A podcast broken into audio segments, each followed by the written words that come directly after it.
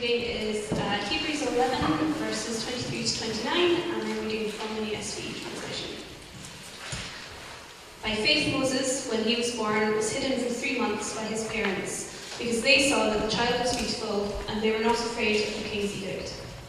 By faith, Moses, when he was grown up, refused to be called the son of Pharaoh's daughter, choosing rather to be mistreated with the people of God than to enjoy the fleeting pleasures of sin.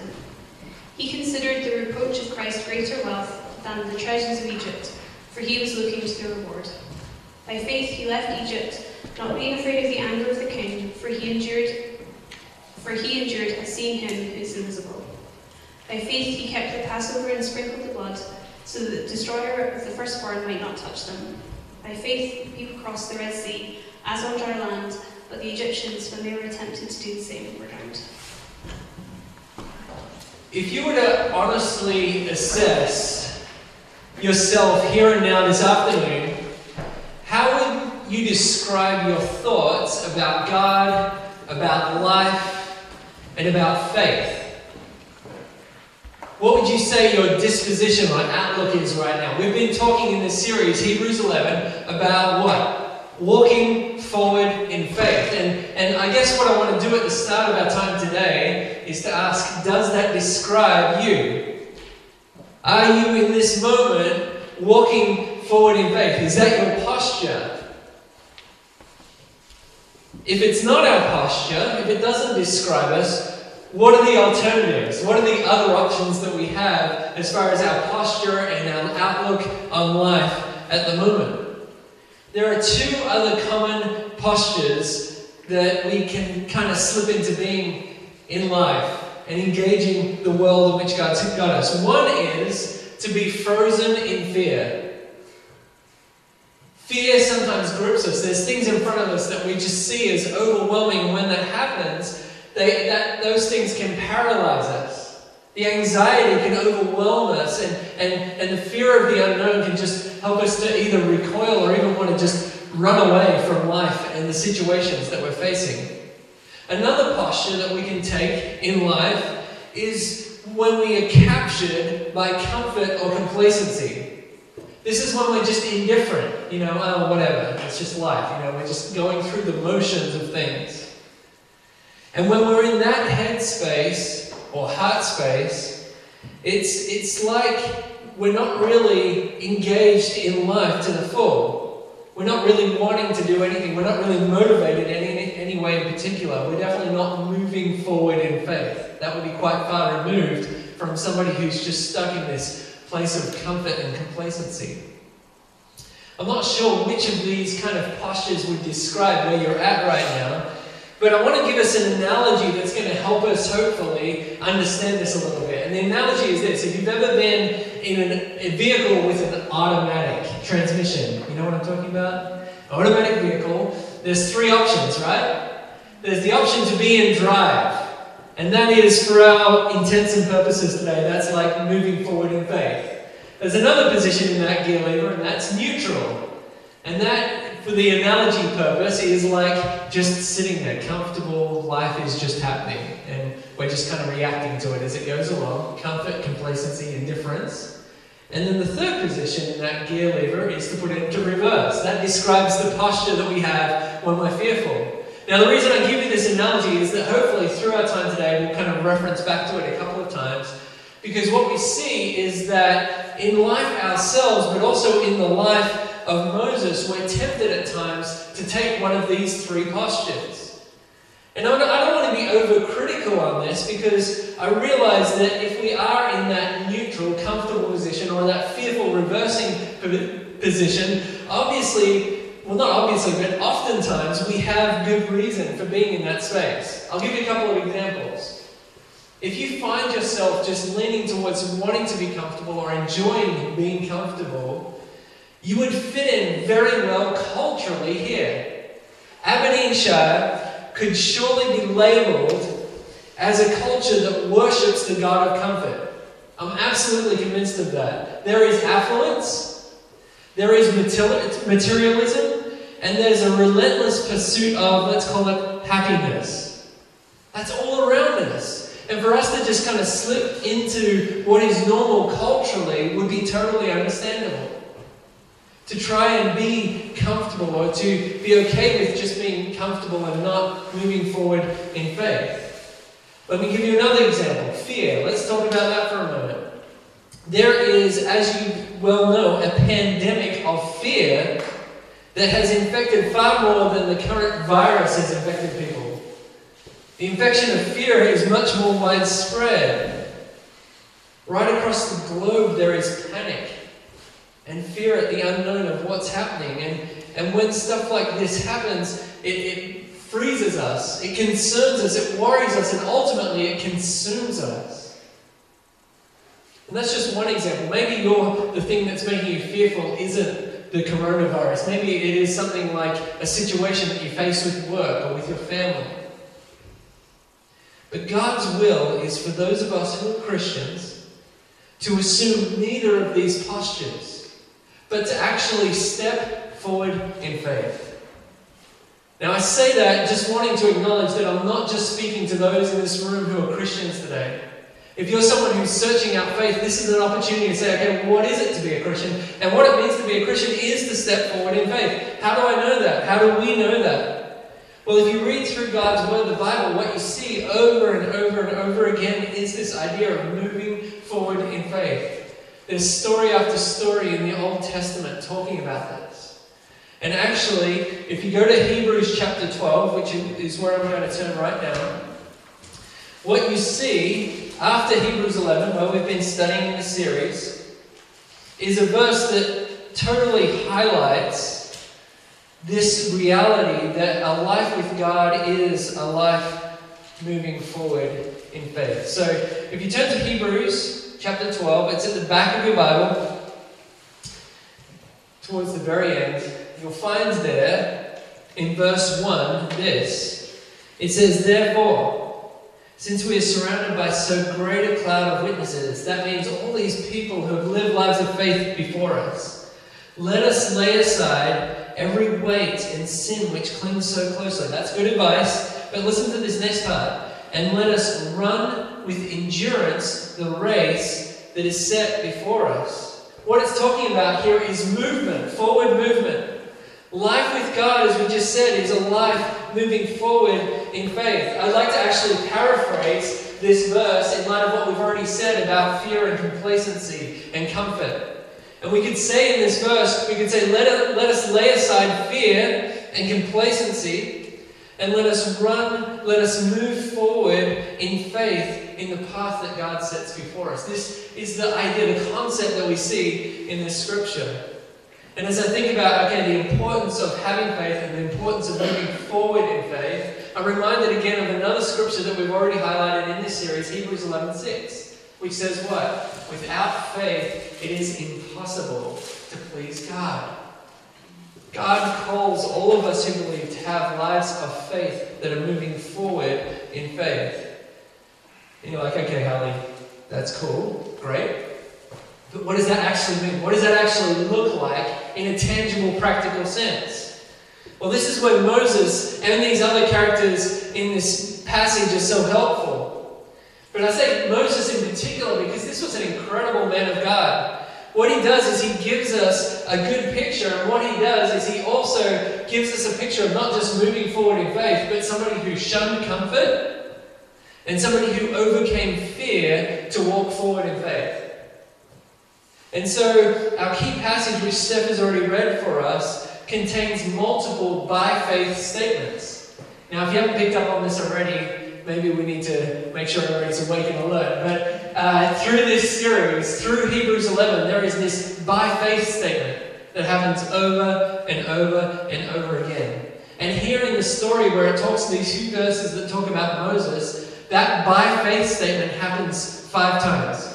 And so, what I want us to do for the next few minutes is just look at Moses' life and examine together the five examples of what it looks like to move forward in faith from Moses' life. So, we'll dissect these and then we'll kind of, kind of gather our thoughts together and say, okay, well, what does that actually mean for us?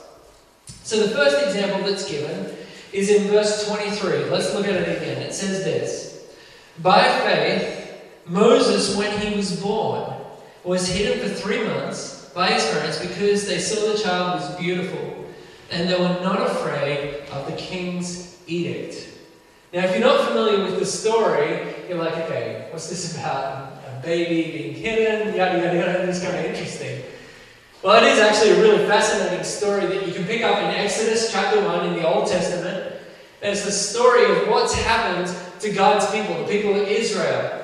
400 years earlier, their family moved to Egypt, but now they've multiplied and grown, and Pharaoh, who doesn't love God, doesn't care about these people, has become worried about them. And so what he does is he puts them into slavery, into hard labor, labor, and then he gets worried still that they're going to like overpower the Egyptians and take over, have a, a revolt. And so what he does is he issues this horrible command, which is to kill every male child that is an Israelite that's born. They're to throw them into the Nile. This is the king's edict, his command.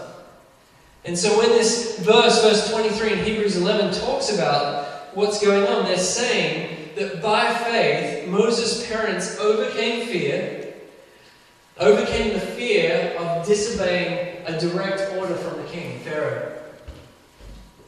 And this is a beautiful picture of what it looks like to move forward in faith. They're like, it doesn't matter. We, we believe that this life, that this baby is precious, and so they, they move forward in faith. Now, if you don't know the rest of the story, what happens is they hide Moses on the banks of the Nile in this basket that's made especially for him as a little baby. And, and just happens, providentially, God's behind it, that Pharaoh's daughter comes down one day to bathe, and, and, and as she's there, she hears the baby crying. She comes and grabs this baby and looks at it, falls in love with it, and adopts it into her family. And so Moses goes from being a slave's child, almost being killed, to being Egyptian royalty. You've got to see that this is a huge transformation. He goes from here up to here. And the second by faith statement talks about this transformation. What happens in verse 24 is it says this By faith, Moses, when he was grown up, refused to be, a, to be called the son of Pharaoh's daughter, choosing rather to be mistreated with the people of God than to enjoy the fleeting pleasures of sin. Now, just to help us here a little bit, let me, let me acknowledge something with you. Egypt, at this time, was the pinnacle society. They were the most important, the biggest, and most powerful culture of the time. And Moses has been transferred up to the top echelons, the top layers of that society. And yet, it tells us in the scriptures that by faith, he chose to reject that comfort, to reject that lifestyle, to reject the pleasure and the enjoyment of being that comfortable, to put his lot in with his people, the people he is related to, the Israelites. And this is no small thing. So if you look into the text, it says instead he chose to be what? Mistreated with the people of God rather to enjoy the fleeting pleasures of sin. This is no small thing. What we see here is that by faith, Moses rejected worldly comfort. The third thing that we see that relates to faith in Moses' life in Hebrews 11 is that he goes ahead and he leaves Egypt. Look at verse 27.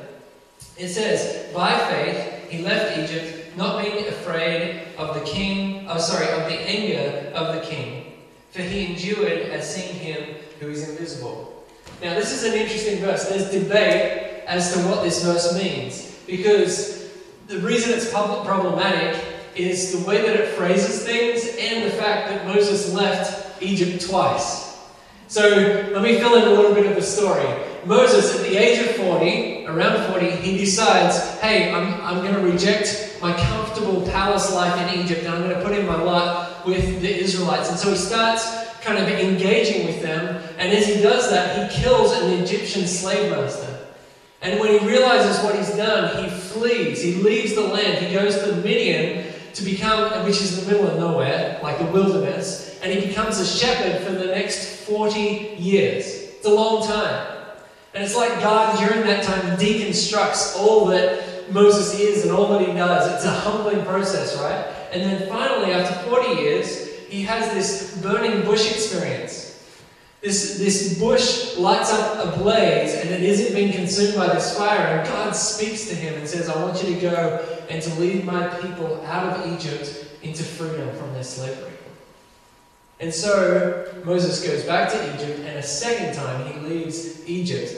Now, the reason there's debate on this is just the, the timing of where it's put in the order of things here. But my personal leaning is to believe that this is speaking to his second leaning, le- sorry, second leaving after the burning bush experience. The reason I say that is it says by faith he left Egypt not being afraid, which the first time the Bible in the Old Testament makes you think he was afraid.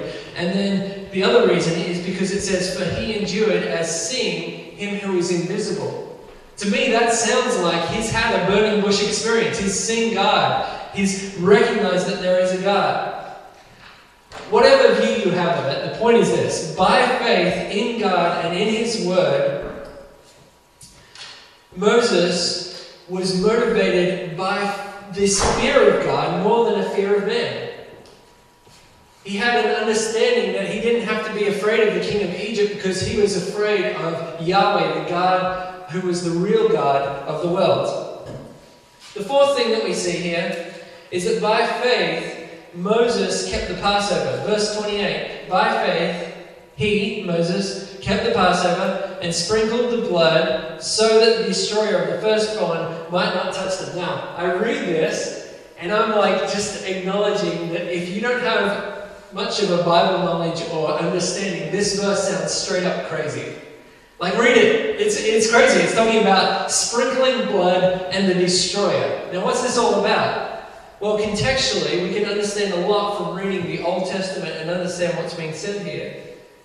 What happens is that Moses, when he returns to Egypt, Pharaoh, the king, doesn't just say, Yeah, you guys can go, I'm fine with that. He says, No, I'm not going to let you guys go. I need this slave labor.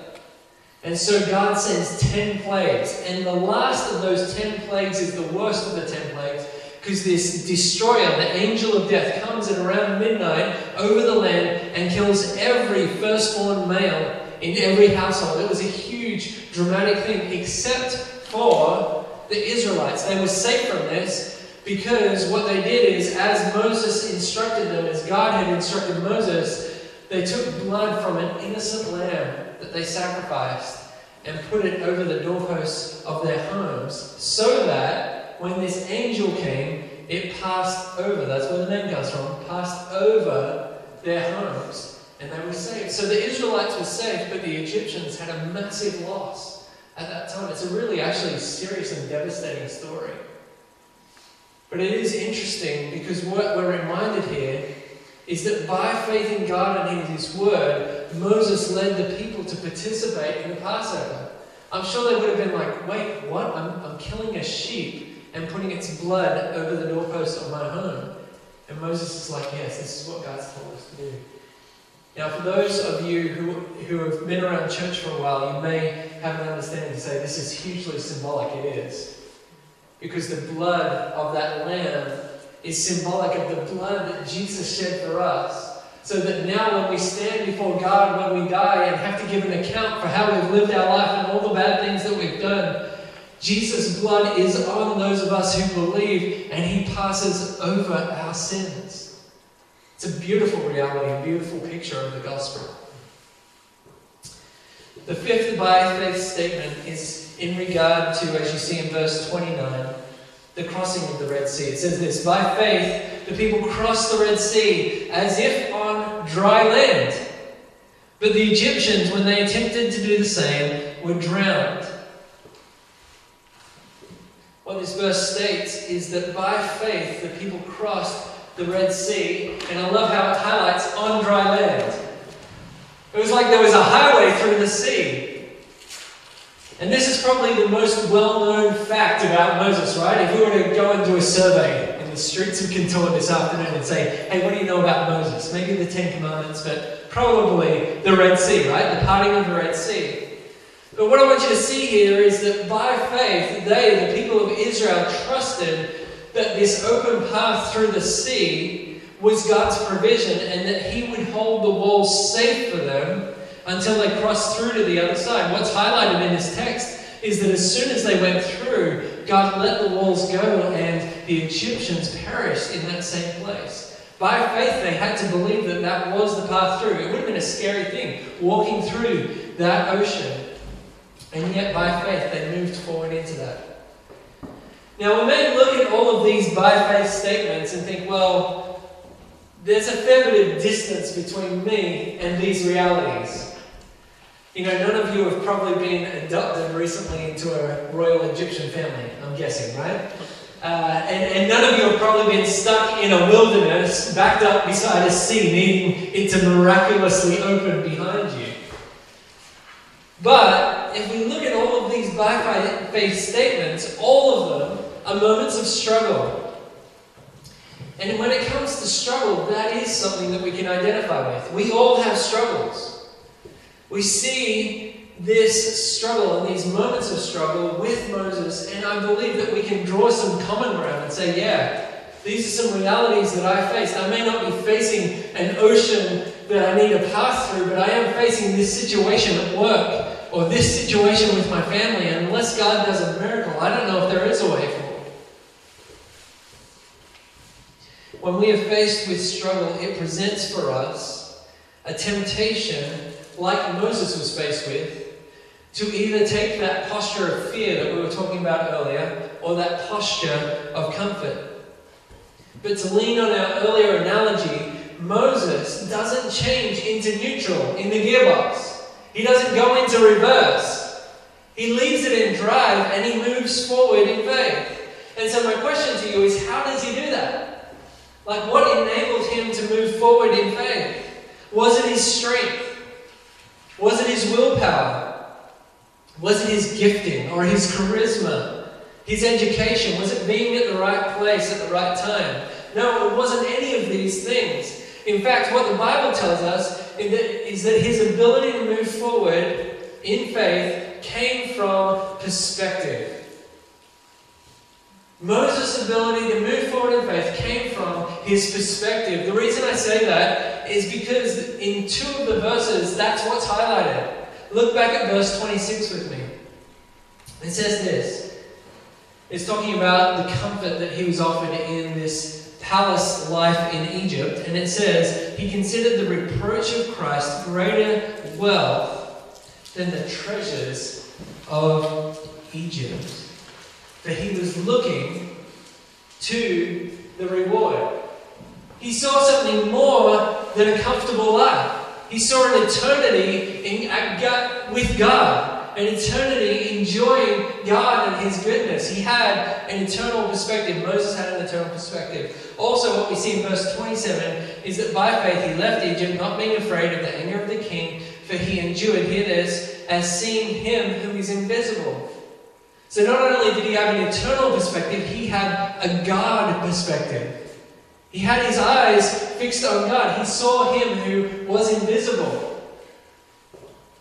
And this should be reminding you of the sermon we started this whole series with a while back, where we talked about the importance of keeping our eyes on Jesus. We talked in that message about Hebrews 12 verse 1 and 2, which I'll just go down a few lines here to read with you again, which is where it says, Let us lay aside every weight and sin which clings so closely, and let us run with endurance the race that's set before us. We've already read that, but listen to this next part. Looking to Jesus, the founder and perfecter of our faith. Moses was able to walk forward in faith because he had his eyes in the right place.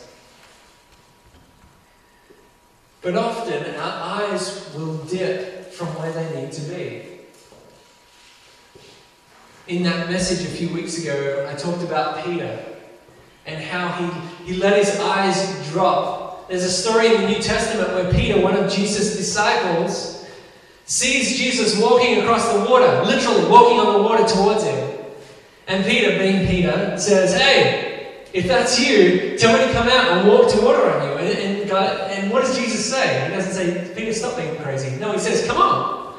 And so Peter steps out of the boat and is walking on water towards Jesus. His eyes are fixed on Jesus, but it tells us that he looked at the water and the waves. He looked down And when his eyes dropped, he started to sink into the water. He said, Jesus, help me. Jesus reaches down and pulls him into the boat in that moment. And it's such a picture of our own lives.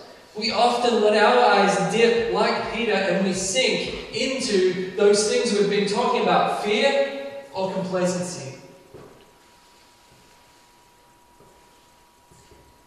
And what we need to understand is that even Moses, though he was this incredible man of God, if you read through Moses' story, you'll start to respect him a lot. He was this guy who loved God and had a lot of interaction with God. It's really cool to read his story.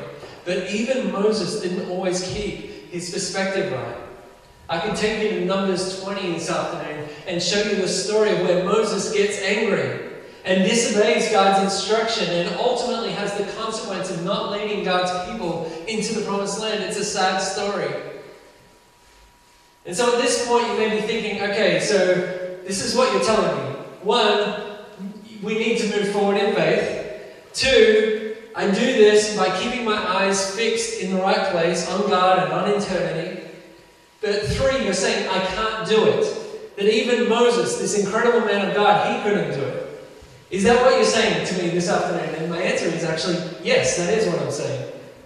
And this is actually a really important part for us to get to, and a realization for us to come to, because we've got to understand that without Jesus, we can't move forward in faith or even keep the right perspective. Without Jesus, fear and or comfort will overwhelm and immobilize us. You see, Moses' story isn't ultimately in Hebrews 11 or even in the Bible to point us to Moses. Moses' story is there ultimately to point us to Christ. And what we see is that in multiple, multiple ways throughout Moses' story, we are pointed to Jesus. Moses foreshadows, that's a word of saying he's kind of showing us what was to come in Jesus. He foreshadows the great leader, the great rescuer. Moses was a leader, he was a rescuer, but he was just foreshadowing the great rescuer and leader, Jesus. Some of you are familiar with the Jesus Storybook Bible, which is a kid's kind of uh, Christian book. It's a paraphrase of some of the Bible stories. One of the things they say in there a lot is that every story whispers Jesus' name, like every story in the Bible. And what we see in Moses' life is that's certainly true. Let me just give you a couple of quick examples. Moses was a baby born into humble beginnings who was almost killed. Think about Jesus' story. He came into very humble beginnings in a stable in Bethlehem. And if you're familiar with the story, the leader at the time, Herod, tried to kill him. He realized something significant had happened and he ordered the the, the murder of all of these babies in Bethlehem. Moses left the comfort that he had to follow God's call for his life. Jesus, in the same way, or in a different but similar way, left the comfort of God's presence in heaven to come to earth to rescue us.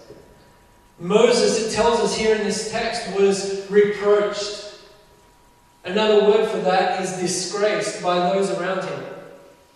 All the Egyptians would have looked at him and, and laughed and, and pointed the finger. And, and if we look at Jesus' life, that's very similar. He was reproached, he was despised. The, the Bible calls him a man of sorrows. This man who, who had all of these, the, these hard things that happened in his life. Moses saw the invisible God. Jesus showed us the invisible God. He was God incarnate. Moses saved the people from death using the blood of lambs.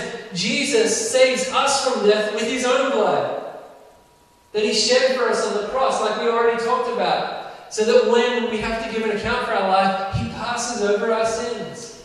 Moses saved the people by leading them through the waters of the Red Sea.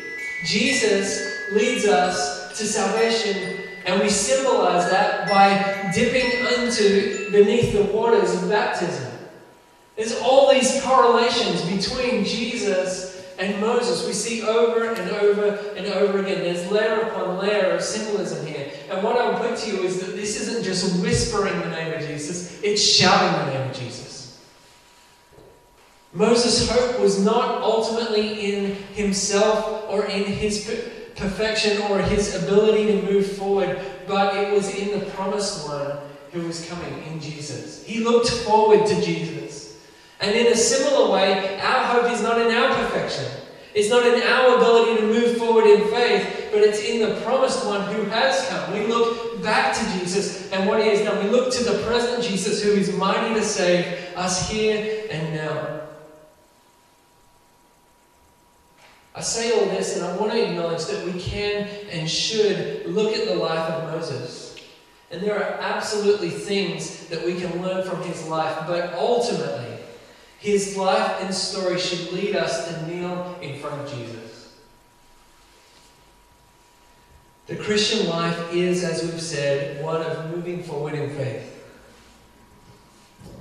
And what I want us all to see and agree on this afternoon is that Jesus is so beautiful and essential to all of this. In two particular ways. First, he forgives us when we don't move forward in faith. As we've already acknowledged, there are moments when we are not moving forward in faith, and Jesus' grace is sufficient to forgive us for that. The second thing is that He, Jesus, is the fuel that moves us forward in faith as we receive His grace, as we receive His forgiveness and His love and the fruit of His Spirit, that propels us to go and to move forward in faith. And so if you're sitting here this afternoon and like, oh man, I'm not moving Jesus is the fuel. Come to Him, soak in His goodness, soak in His sacrifice and all that He's done for you, and you will be propelled to be the person that God has called you to be. J.I. Packer says this of Christianity New Testament Christianity is a religion of hope, a faith that, hear this, looks forward. For the Christian, the best is always yet to be. I love that. For a Christian, the best is always yet to be. We have a hope in more than just this life, and more than just this world. There's brokenness all around us. I don't need to remind you of that. And so, as we think about these things, I want to come back to the first question. Where we asked, Are you moving forward in faith? Where are you today? What is your posture? Where is, if you want to go to the analogy, where is that transmission? Are you moving forward in faith or are you floundering in fear? Or maybe you're just captured by complacency and comfort. God's heart is for all of us, for you and I to be moving forward. And so let's ask this question what does that actually look like for us in a moment now as we respond? For some, it may be a first time decision. I'm not going to assume that all of us in this room understand and have accepted and said, I need Jesus in my life. And so, even right here, right now, if you don't know God, this is a moment and an opportunity for you to say, I need something more. I don't want to just go through the motions of life anymore. I want this faith that you're talking about. I want this forgiveness. And so if you have questions about what that means, or if you're in a place where you're like, I'm ready to follow, I want to follow, you can pray a prayer and just simply say, right where you're sitting today, even as we sing in these next couple of songs, you can pray and say, God, I want you. I, I want to follow you. It doesn't have to be a fancy prayer with special words. The Bible tells us very clearly that if we believe in our heart, confess with our mouth that Jesus is Lord, and that God raised him from the dead, that we will be saved. The wages of sin is death. It's another part of the Bible talks about. But the gift of God is eternal life through Jesus. We can all have that today. It'd be a travesty for any of us to walk out of this room without that today. And so if you're in a place where you're like, I want to make that decision, tell one of us. We'd love to celebrate that together as a church. We really would. If you've made that decision, maybe response for you looks like today a seeking for forgiveness for the ways that you were not moving forward in faith. As you've had time to reflect, you're like, yeah, I'm not moving forward in faith right now. seek forgiveness and, and get back on track with God and say, God, I'm ready. I want to be used however you want to use me. I want you to be glorified in my life. Moses did have that stumble, that fumble in Numbers chapter 20. But you know what? From that point on, he continued to live a life of faith in God. He finished out well. And all of us, none of us, can fall too far from his grace. We today can find restitution and hope in Jesus. And so, if you're in a place where you're like, yeah, I'm not moving forward in faith, I'm either maybe frozen in fear, that describes me, or I'm just overly comfortable, today you can make that right with God. For others of us, maybe you are moving forward in faith, and today is simply just an encouragement to say, yeah, I want to continue to live for something more than just myself. I want to keep my eyes fixed with an eternal perspective, keep my eyes fixed on God. And maybe today is just a moment to celebrate the fact that you are moving forward with God. What I am going to do is, in our response time, just allow you to respond as you need to to these different thoughts. The final thought that I have for you is this. Right now, there is widespread fear for the future globally, maybe in a way that we haven't seen for a long, long time. And the coronavirus is this thing that is this destructive force that's just spreading. Like if you watch the maps online of how it's spread, it's kind of crazy. And as I was thinking about that this week, I kind of had this picture that perhaps what's being played out for us in a negative sense with this coronavirus is actually a picture of what God wants faith to look like in a positive sense. Now, stick with me here. Think about this. As one life is infected with the love of God, with the grace and the goodness of God, it can and should make that person step forward in faith, as we've been talking about. And that living of a life of faith can infect, it should be a contagious thing that then infects the people around us in a good sense. Okay, I'm, I'm, I'm flipping it on its head here. And so, my encouragement to all of us is that we would live these lives of faith and that our faith would be a contagious thing to the people around us. And that God, by His grace, would give us lives that are radical lives, moving forward in faith. And that the world around us would be changed, it would be infected with God's love as we walk forward with faith in Him. Let me pray for us. God, thank you that we have a hope in more than just this world and more than just this life. Thank you that our hope is in you. And God, as we consider the things we've talked about today, as we consider the postures that sometimes we take in life, how sometimes fear will rule in our hearts, or sometimes we're just lulled into a sense of comfort. And we don't step out in the way that you're calling us to. We don't live the lives of obedience you're calling us to. God, I pray that you bring conviction and truth to our hearts in this time. Lord, speak to us, remind us of who we are and what you're calling us to.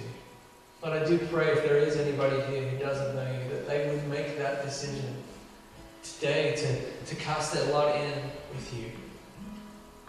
Thank you, God, that we have a hope in you. God, as we celebrate the fact that we have that hope, I pray there would be just a real sense across this room. I, I know we pray this often, but it's good. We pray for a sense of joy and thankfulness as we we, we contemplate all that you've done for us.